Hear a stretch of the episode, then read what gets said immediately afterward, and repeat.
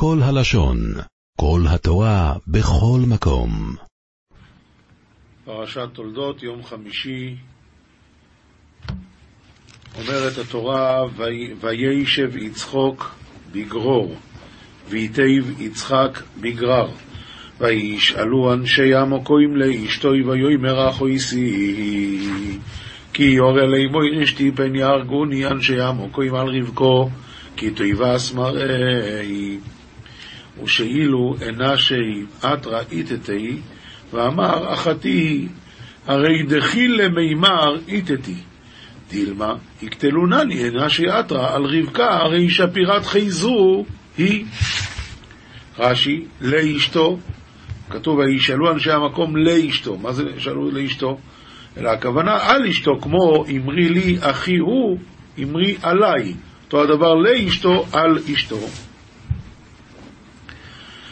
ויהי כי אורכו לו אישום היומי וישקיף אבימלך מלך פלישתים בעד החלוין וירא והנה יצחוק מצחק אס רבקו אשתוי ואבקצגיהו ליתמן יומיה והסתכי אבימלך מלכה דפלישתאי מן חרקה וחזה והיצחק מחייך עם רבקה איתתי. רש"י, כי ערכו, אחרי שהוא היה שם הרבה זמן, אמר, מעתה אין לי לדאוג, מאחר שלא אנסוע עד עכשיו, ולא נזהר להיות נשמר. וישקף אבימלך שראה ומשמש מידתו. איך ייתכן דבר כזה שיעקב, שיצחק אבינו שימש מידתו בפני אלא ההפך, המפרשים אומרים שהוא ראה שהוא סוגר את החלונות. אז ממילא הוא הבין, הלאה, ויקרא אבימלך ליצחוק ויאמר אך הנה אשתכו היא, ואיך אמרתו אחו איסי היא. ויאמר אילו ויצחוק כי אמרתי פן עמוס עולהו. וקרא אבימלך ליצחק ואמר ברם היית תחי, ואיך דן אמרת אחת היא. ואמר ליצחק, הרי אמרית, דילמה אימות עלה. ויאמר אבימלך, מה זו יסעוסי סולונו, כמעט שוכב אחד רעומס אשתכו, והווי סור עולנו, או שום. ואמר אבימלך, מה דע עבדת לנה? כי זעיר פון, שכיב דמייחד בעמה, אם איתתך, והייתי תעלנה חובה. כמעט שכב אחד העם, מה זה, אומר התרגום, מה זה אחד העם? דמייחד בעמה, המיוחד שבעם, גם רש"י אומר אותו דבר, אחד העם המיוחד בעם, ומה הכוונה? זה המלך. והבאת עלינו אשם, אם שכב כבר, הבאת אשם עלינו. אז למה אמרת? טוב. אמ, נביאים, מלאכי, פרק ב' פסוקים ח' עד י"ב, זה כבר עובר את ההפטרה, אבל uh, אנחנו ממשיכים ללמוד. ממשיך הנביא ואומר, ואתם סרתם מן הדרך, הכשלתם רבים בתורה, שיחתם ברית הלוי, אמר אדוני צבאות. סרתם מהדרך הישרה, הכשלתם, אל מי הוא מדבר? מדבר אל הכהנים. שאתם לא מתנהגים כמו שצריך, הכשלתם אנשים, ולא רק זה, אלא הפרתם את הברית שאני קראתי עם אהרון. וגם אני נתתי אתכם, נבזים ושפלים לכל העם, כפי אשר אינכם שומרים את דרכי ונושאים פנים בתורה. הלא אב אחד לכולנו, הלא אל אחד בראנו. מדוע נבגד איש באחיו לחלל ברית אבותינו? אומר רש"י, לחלל ברית אבותינו, ברית שקראת הקדוש ברוך הוא עם אבותינו בסיני. אבל כאן הכוונה, מה, מה זה, איזה לבגוד איש באחיו, על מה מדובר? התשובה היא לקחת נשים נוכריות. למה לא לקחת נשים יהודיות? מה רע? משלנו. בגדה יהודה ותועבה נעשתה בישראל ובירושלים, כי חילל יהודה קודש אדוני אשר אהב, ובעל בת אל נכר. חילל יהודה את עצמו, אומר רש"י, שהיה קודש השם, ועכשיו לקחו בנות אל נכר. יחרט אדוני לאיש אשר יעשנה ער ועונה מאוהלי יעקב, ומגיש מנחה לאדוני צבאות. אומר רש"י, ער ועונה, ער בתלמידים ועונה בחכמים. השם יחריט ממנו, שלא יהיה לו ער בתלמידים ועונה בחכמים, לא יהיה לו. הוא מגיש מנחה, ואם כהן הוא לא יהיה לו בן, מגיש מנחה. זה מי שמתנהג לא כמו שצריך. כתובים משלי פרק ו', פסוקים י"ב עד ט"ז, אומר שלמה המלך, אדם בליעל, איש אבן, הולך עיקשות פה. מסביר רש"י, ההולך בעקימת שפתיים. קורץ בעיניו, מולל ברגליו, מורה באצבעותיו. הכוונה, אלה שיודעים לעשות כל מיני דברים לא ישרים. קורץ בעיניו, אומר רש"י, רמיזה של מרמה, מולל ברגליו, כלומר משפשף זה על זה, רמזים כאלה. הוא מורה באצבעותיו, כולם לשון רמזים הם. זה נופל על העין, וזה נופל על הרגל, וזה נופל על האצבע. והעיקר, הוא מדבר על הרשעים המסיתים את הבריות לעבודה זרה. תהפוכות בליבו חורש רע בכל עת, מדיינים ישלח. אומר רש"י, על ידי זה שהם ככה קורצים ורומזים ועושים כל מיני חוכמות כאלה, מצליחים לפתות אנשים לעבוד עבודה זרה, ובזה מדיינים ישלח בין האדם לבוראו. על כן, פתאום יבוא עדו, פתע יישבר ואין מרפא. שש הנה שנא אדינוי, ושבע תועבת נפשו. כן, שש הנה שנא השם ושבע תועבת נפשו, וכאן הוא ממשיך להסביר את זה, אבל זה כבר נצטרך ללמוד בשבוע הבא. אנחנו עוברים למשנה, מסכת זבחים, פרק ו'. קודשי קודשים ששחטן בראש המזבח. קודשי קודשים נשחטים בצפון, והוא שחט בראש המזבח, השאלה אם זה תופס או לא. רבי, כמובן מדובר על מזבח החיצון. רבי יוסי אומר כאילו נשחטו בצפון. רבי יוסי בר יהודה אומר מחצי המזבח ולצפון כצפון, מחצי המזבח ולדרום כדרום. מסביר הרב,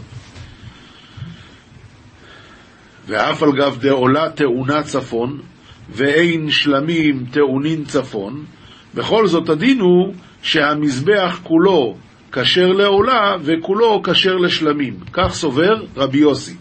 אבל רבי יוסי בר יהודה אומר, מחצי המזבח ולצפון כצפון. דמשמע לי חציו לעולותיך וחציו לשלמך. דאי סלקא דייתך כולו לעולה כשר. כל המזבח כשר להקריב עליו קורבן עולה. השתא כולו לעולה אמרת דכשר? אז איך כולו לשלמים ששחיטתן בכל... אז סליחה, אז כולו לשלמים, שהשחיטתן בכל מקום מבעיה, בטח שכשר. אלא צריך לומר שהכוונה חצי לצפון זה נקרא צפון, ואילו החצי הדרומי נקרא דרום. המנחות, למרות שהמנחות יש להם דין של קודש קודשים, אבל הקמיצה אין לה מקום מיוחד באזהרה, ולכן המנחות היו נקמצות בכל מקום באזהרה, ונאכלים לפנים מן הקלעים, לזכרי כהונה, בכל מאכל, ליום ולילה עד חצות, לזכרי כהונה ולא לנשים, ובכל מאכל הכוונה מבושל, מטוגן, מה שרוצים, וליום ולילה עד חצות, זה הזמן שאוכלים את זה. המשנה ב' חטאת העוף הייתה נעשית על קרן דרומית-מערבית. להזכירנו, המזבח עומד בצד דרום של העזרה, ובצד מערב נמצא קודש וקודש הקודשים. אז הפינה הדרומית-מערבית, בעצם כשאני עולה בכבש, מיד כשאני אפנה שמאלה, הפינה הדרומית-מערבית היא זו הקרובה אליי. בצד הזה, בצד ימין, יהיה לי את הפינה הדרומית-מזרחית. אומרת המשנה, חטאת העוף הייתה נעשית על קרן דרומית-מערבית. עכשיו, אה, בכל מקום הייתה כשרה, אלא זה היה מקומה. בעצם אפשר לשחוט אותה בכל מקום, למלוק. אבל שם היו עושים אותה, ושלושה דברים הייתה אותה הקרן משמשת מלמטה, ושלושה מלמעלה. למטה הכוונה למטה מחוט הסיקרא, ולמעלה הכוונה למעלה מחוט הסיקרא. אז שלושה דברים עושים בקרן דרומית-מערבית מתחת לחוט הסיקרא, ושלושה דברים בקרן דרומית-מערבית מעל חוט הסיקרא. מה? חטאת העוף, מלמטה חטאת העוף וההגשות ושיירי הדם. חטאת העוף, כמו שלמדנו עכשיו, וההגשות, הכוונה שהיו שמים את הסולת, את הקמח, בתוך כלי אה, לעשות את, המנ... את המנחות, היו צריכים לגעת עם זה בשפיץ של המזבח, בקרן של המזבח, ואת זה היו עושים בקרן דרומית-מערבית, זה נקרא הגשה. ושיירי אדם היו שופכים גם כן שם, הכל מתחת לחוט הסיקרא. עכשיו, מלמעלה לחוט הסיקרא, בקרן דרומית-מערבית, היו עושים ניסוך המים והיין, ועולת העוף, כשהיא רבה במזרח. בעצם המקום של עולת העוף הוא במזרח, זאת אומרת בקרן דרומית-מזרחית. אבל כשהיה לחץ והיו הרבה כהנים, אז היה אפשר להעביר את זה גם לשם. אה, משנה ג' כל העולים למזבח עולים דרך ימין, זאת אומרת, כשעולים בכבש, אז עולים בצד ימין של הכבש וניגשים מיד לפינה המ... הדרומית-מזרחית וממשיכים הלאה עד שמגיעים לצד השני ויורדים חזרה בכבש. זה בנורמלי. ומקיפין ויורדים דרך שמאל, חוץ מן העולה לשלושה דברים אלו שהיו עולים וחוזרים לעקב, כיוון שהיו צריכים רק את הפינה הזאת, את הקרן הדרומית מערבית, אז היו עולים לשם, ושם עושים מה שצריך, וחוזרים עקב בצד גודל, או גודל בצד עקב, אחורה. משנה ד' חטאת העוף כיצד הייתה נעשית. היה מולק את ראשה ממול עורפה. העורף זה החלק הבולט בראש. מול העורף זה מה שאנחנו היום קוראים צוואר. אז שם היו מולקים את ראשה ממול עורפה, ואינו מבדיל. מה זה אינו מבדיל? אומר הרב, אינו מבדיל את הראש מן הגוף, אלא חותך השדרה והמפרקת ורוב בשר עמו, עד שמגיע לוושת או לקנה, ונוטל סימן אחד לבדו ומולק, כדכתיב ולא יבדיל. אז אם כן, במה נשאר הראש מחובר לגוף? על ידי אחד הסימנים, או ושת או קנה. ומזה מדמה על קיר המזבח. בסדר גמור. אוחז בעוף ומזה, בצורה כזאת, ולא לא על ידי כלי ולא באצבע, אלא מתוך העוף. זה נקרא להזות, ושירא אדם היה מתמצא על היסוד. מה זה היה מתמצא? אומר הרב שמקרב בית מליקתו למזבח את הצוואר, ודוחקו בקיר, והדם מתמצא ויורד ליסוד.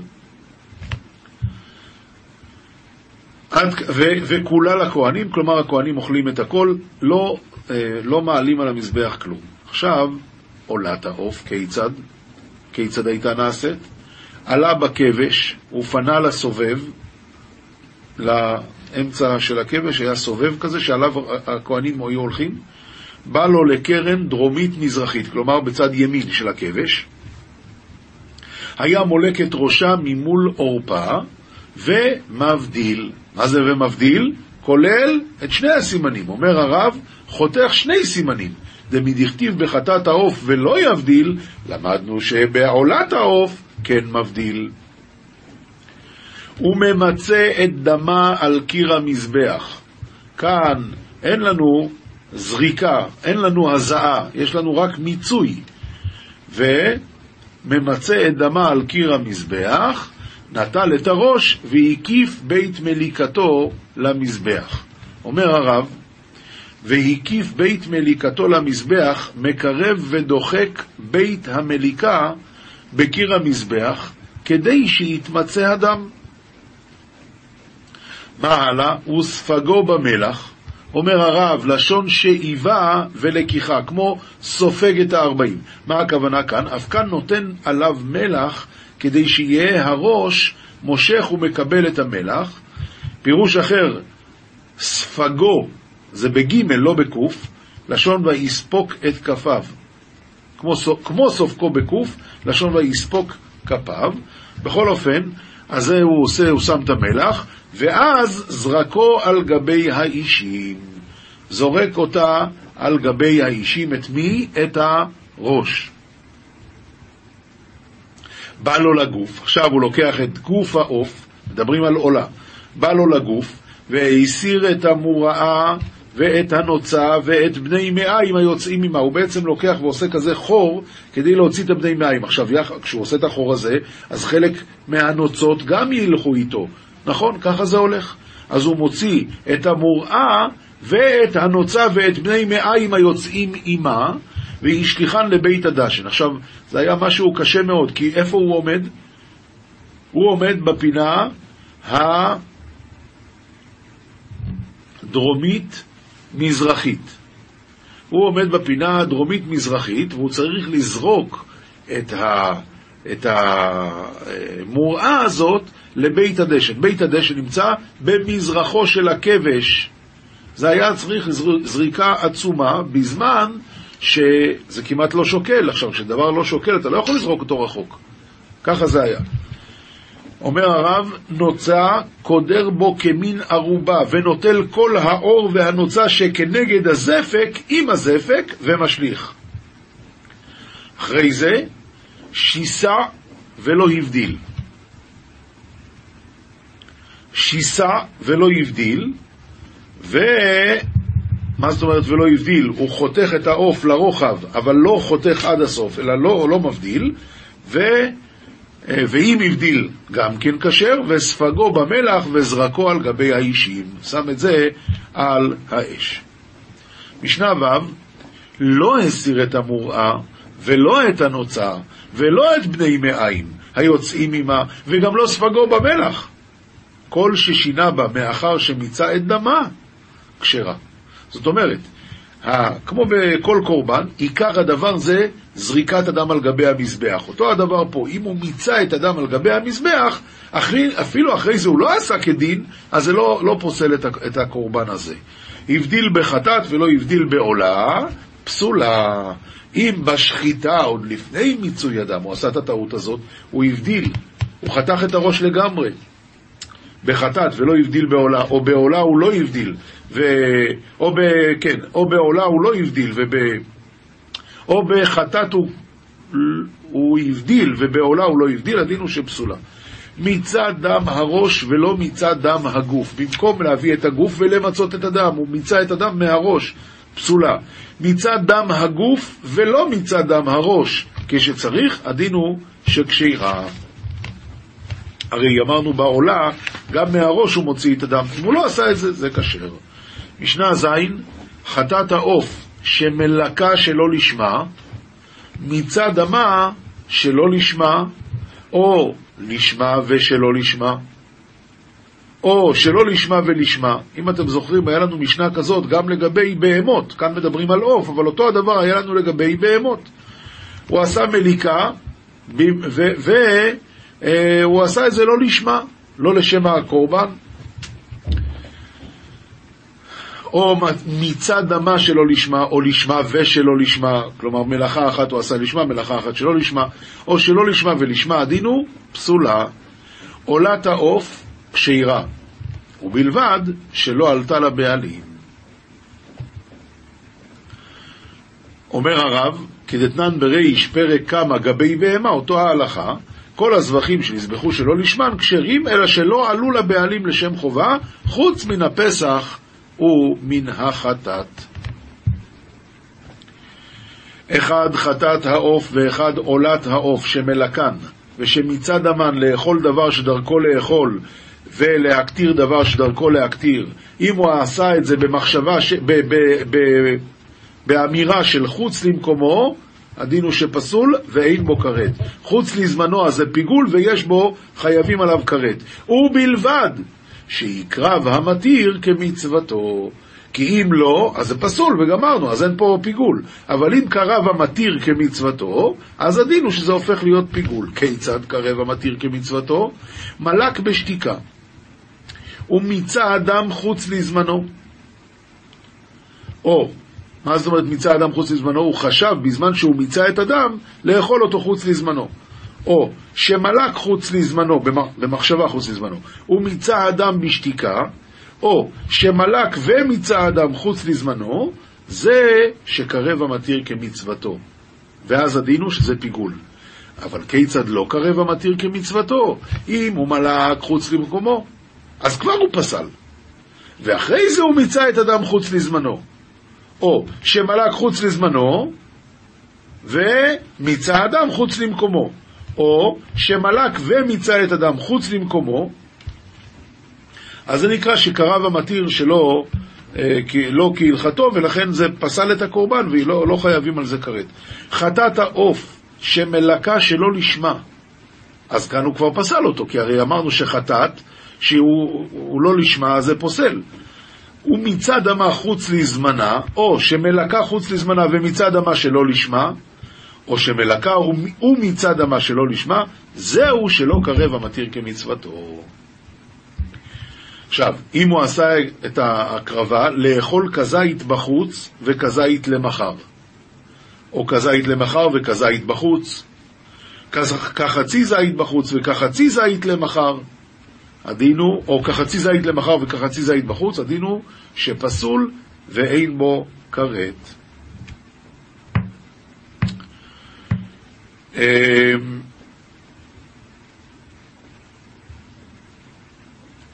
מסיים את המשנה, אמר רבי יהודה זה הכלל. אם מחשבת הזמן קדמה למחשבת המקום, פיגול וחייבים עליו כרת.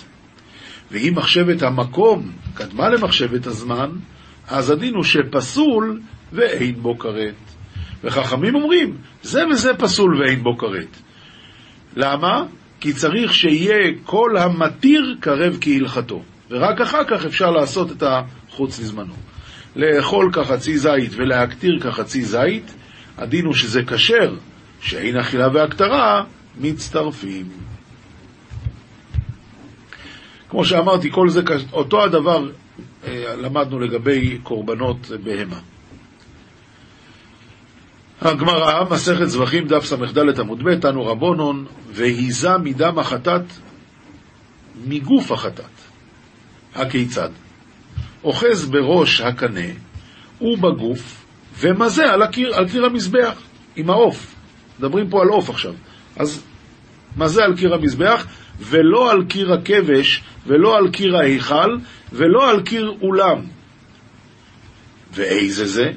הקיר התחתון, הקיר של המזבח מתחת לחוט הסיקרא, או אינו אל הקיר העליון, שצריך להזות מהדם של העוף על עוף, אני מתכוון לקורבן חטאת עוף, צריך להזות על הקיר העליון, ודין הוא, ומה בהמה שעולתה למטה, חטאתה למעלה, עוף שעולתו למעלה, אינו דין שחטאתו למעלה?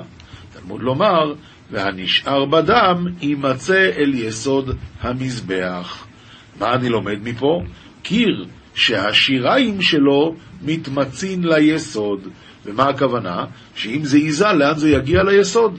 ואיזה זה, זה קיר התחתון, כי בקיר העליון זה לא יגיע ליסוד. שואלת הגמרא, ונא אביד מעילי והדר נא אביד מיתתי, נעשה את שניהם, גם למעלה, גם למטה. אומרו ומכתיב ימצא יימצא כתיב, דממילא משמע, ולא שאתה תעשה. ולכן תשים את זה בתחתון, שממילא זה יכול להגיע עד למטה.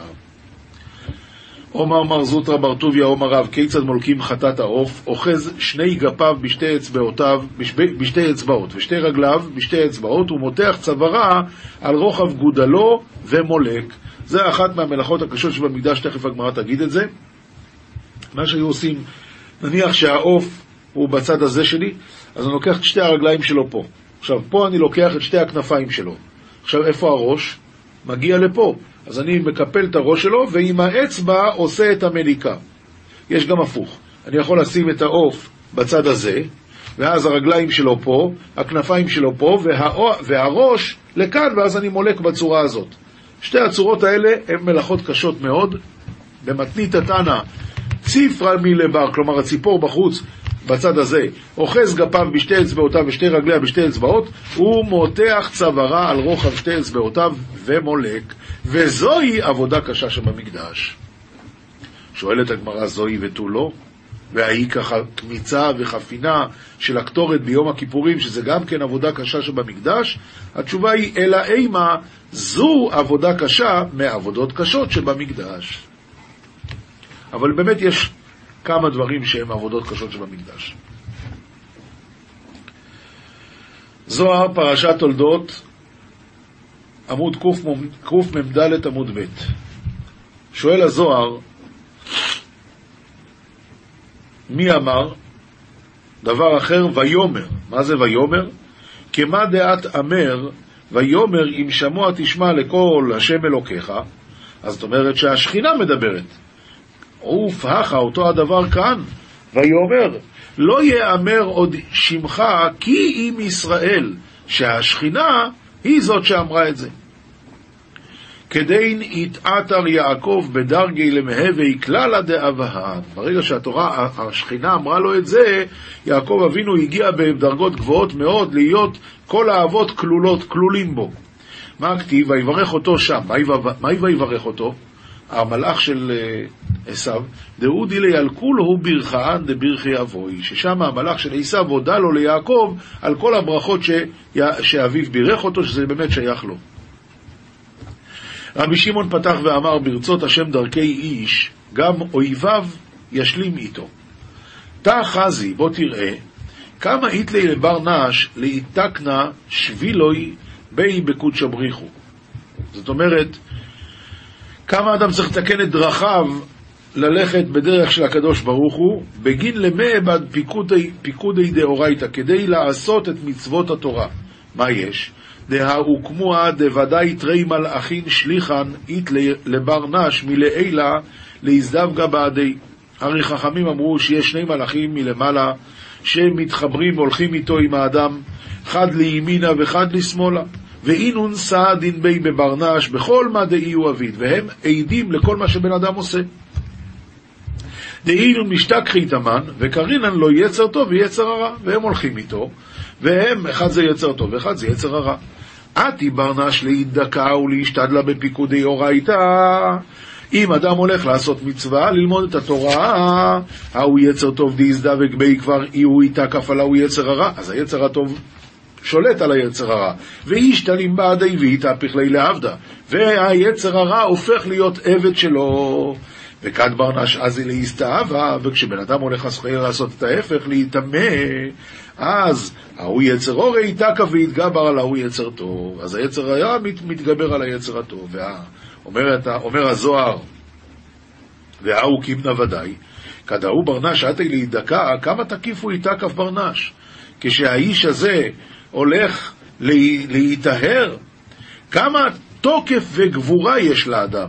וכת יתגבר ההוא יצר טוב, כדין אויביו ישלים איתו. דההוא יצר הרע יתקף יקמי די יצר טוב. כשהבן אדם עושה דברים טובים, אז היצר הרע נאלץ להיכנע. ועל דא, אמר שלמה, טוב נקלה ועבד לו. מהי ועבד לו? דא יצר הרע, שהיצר הרע הופך להיות עבד. וכדין כדאזיל ברנש בפיקודי אורייתא, כדין גם אם אויביו ישלים איתו, דהיצר הרע ודעתי מסתרוי. היצר הרע וכל אלה שבאים מהצד שלו נכנעים בפני היצר הטוב כשבן אדם עושה דברים טובים. תוך חזי, בוא תראה, בגין די יעקב, אבטח בי בקודשא בריחו, כיוון שיעקב אבינו בטח בו, בקדוש ברוך הוא, וכל אורחו יאהב ולשמי, על דא אויביו ישלים איתו. כיוון שכל מה שיעקב אבינו עשה, זה הכל היה לשם השם, אז האויבים שלו השלימו איתו, זאת אומרת היצר הרע. ומי זה? דא סמ"ם א' ל', חילה ותוקפא דעשיו, דאשלי מימי דיעקב, הרי הוא הודה לו על הברכות. ובגין דאשלי מימי דיעקב, ואודי לילינון ברכן, כדין אשלי מימי עשו. לכן בסוף גם עשו השלים איתו. כדין אודי לי דכתיב יש לי רב אחי, יהי לך אשר לך. כמו שרש"י מפרש שם, מה זה? כאן הודה לו על הברכות. איסוף בעצמו הודה. די לי בחרבה, ואני לי מספיק החרב, שבירך אותי על חרבך תחיה, ועד אלא ישתה לי ממי יעקב לגבי ההוא ממנה דהתפקד עלי, לא אשלי ממי עשיו. כל השנים איסוב רודף אותו, איסוב מחכה. מה קרה פתאום? אלא כיוון שהיצר הטוב של יעקב התגבר על היצר הרע, הכניע אותו, אז גם איסוב בעצמו. בגין כך, בכל האתר תוקפא דילתתא, טליה בתוקפא דילעילה. כל מה שקורה פה בעולם התחתון, הכל תלוי מה שנעשה בעולמות העליונים. הלכה פסוקה, רמב"ם הלכות תלמוד תורה, פרק א'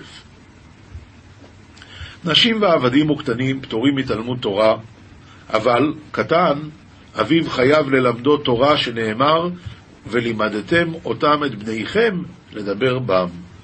ואין האישה חייבת ללמד את בנה, שכל החייב ללמוד, חייב ללמד, והואיל ואישה לא חייבת ללמוד, היא גם לא חייבת ללמד. הלכה ב' כשם שחייב אדם ללמד את בנו, כך הוא חייב ללמד את בן, בן בנו, גם נכדים, שנאמר, והודעתם לבניך ולבני בניך, ולא בנו ובן בנו בלבד, אלא מצווה על כל חכם וחכם מישראל ללמד את כל התלמידים. כל, כל עם ישראל. אף על פי שאינן בניו, שנאמר ושיננתם לבניך. מפי השמועה למדו, בניך, אילו תלמידיך. שהתלמידים קרויים בנים שנאמר ויצאו בני הנביאים. איזה בני הנביאים? הם לא היו הבנים שלהם, הם תלמידים שלהם. אם כן, למה התורה אמרה, למה נצטווה על בנו ולא, ועל בן בנו? למה, הרי חייב את כל עם ישראל, אז למה דווקא את בנו ובן בנו? התשובה היא להקדים בנו לבן בנו, ובן בנו לבן חברו, אבל באמת חייבים ללמד את כולם. משנה אה, הלכה ג' וחייב לזכור מלמד לבנו ללמדו, ואינו חייב ללמד בן חברו אלא בחינם. מי שלא לימדו אביו, חייב ללמד את עצמו, כשיכיר. זאת אומרת, כשהוא כבר בן דעת, שנאמר, ולמדתם אותם ושמרתם לעשותם. וכן, וכן אתה מוצא בכל מקום שהתלמוד קודם למעשה, מפני שהתלמוד מביא לידי מעשה. ואין המעשה מביא לידי תלמוד, לכן המצווה הכי חשובה זה ללמוד. במקרה שאי אפשר לקיים על ידי אחרים, כמובן שצריכים לבטל תלמוד תורה. הלכה ד' הוא היה רוצה ללמוד תורה ויש לו בן ללמוד תורה, אז מי קודם? הוא קודם לבנו. ואם היה בנו נבון ומשכיל להבין מה שילמוד יותר ממנו, כלומר, הבן הוא יותר חריף, האבא פחות, אז בנו קודם. ואף על פי שבנו קודם, לא יבטל הוא שכשם שמצווה עליו ללמד את בנו, כך הוא מצווה ללמד את עצמו, אז נכון שהוא הבן שלו קודם, אבל הוא לא יכול להתבטא לגמרי. מוסר, מספר תפארת הקודש, דף ג' עמוד ב', כל המתייהר נופל בגיהנום, שנאמר, זד יהיר לץ שמו, עושה בעברת זדון. ואין עברה אלא גיהנום, שנאמר, יום עברה היום ההוא. כל אדם שיש בו גסות רוח, כאילו עובד עבודה זרה. מאיפה לומדים את זה?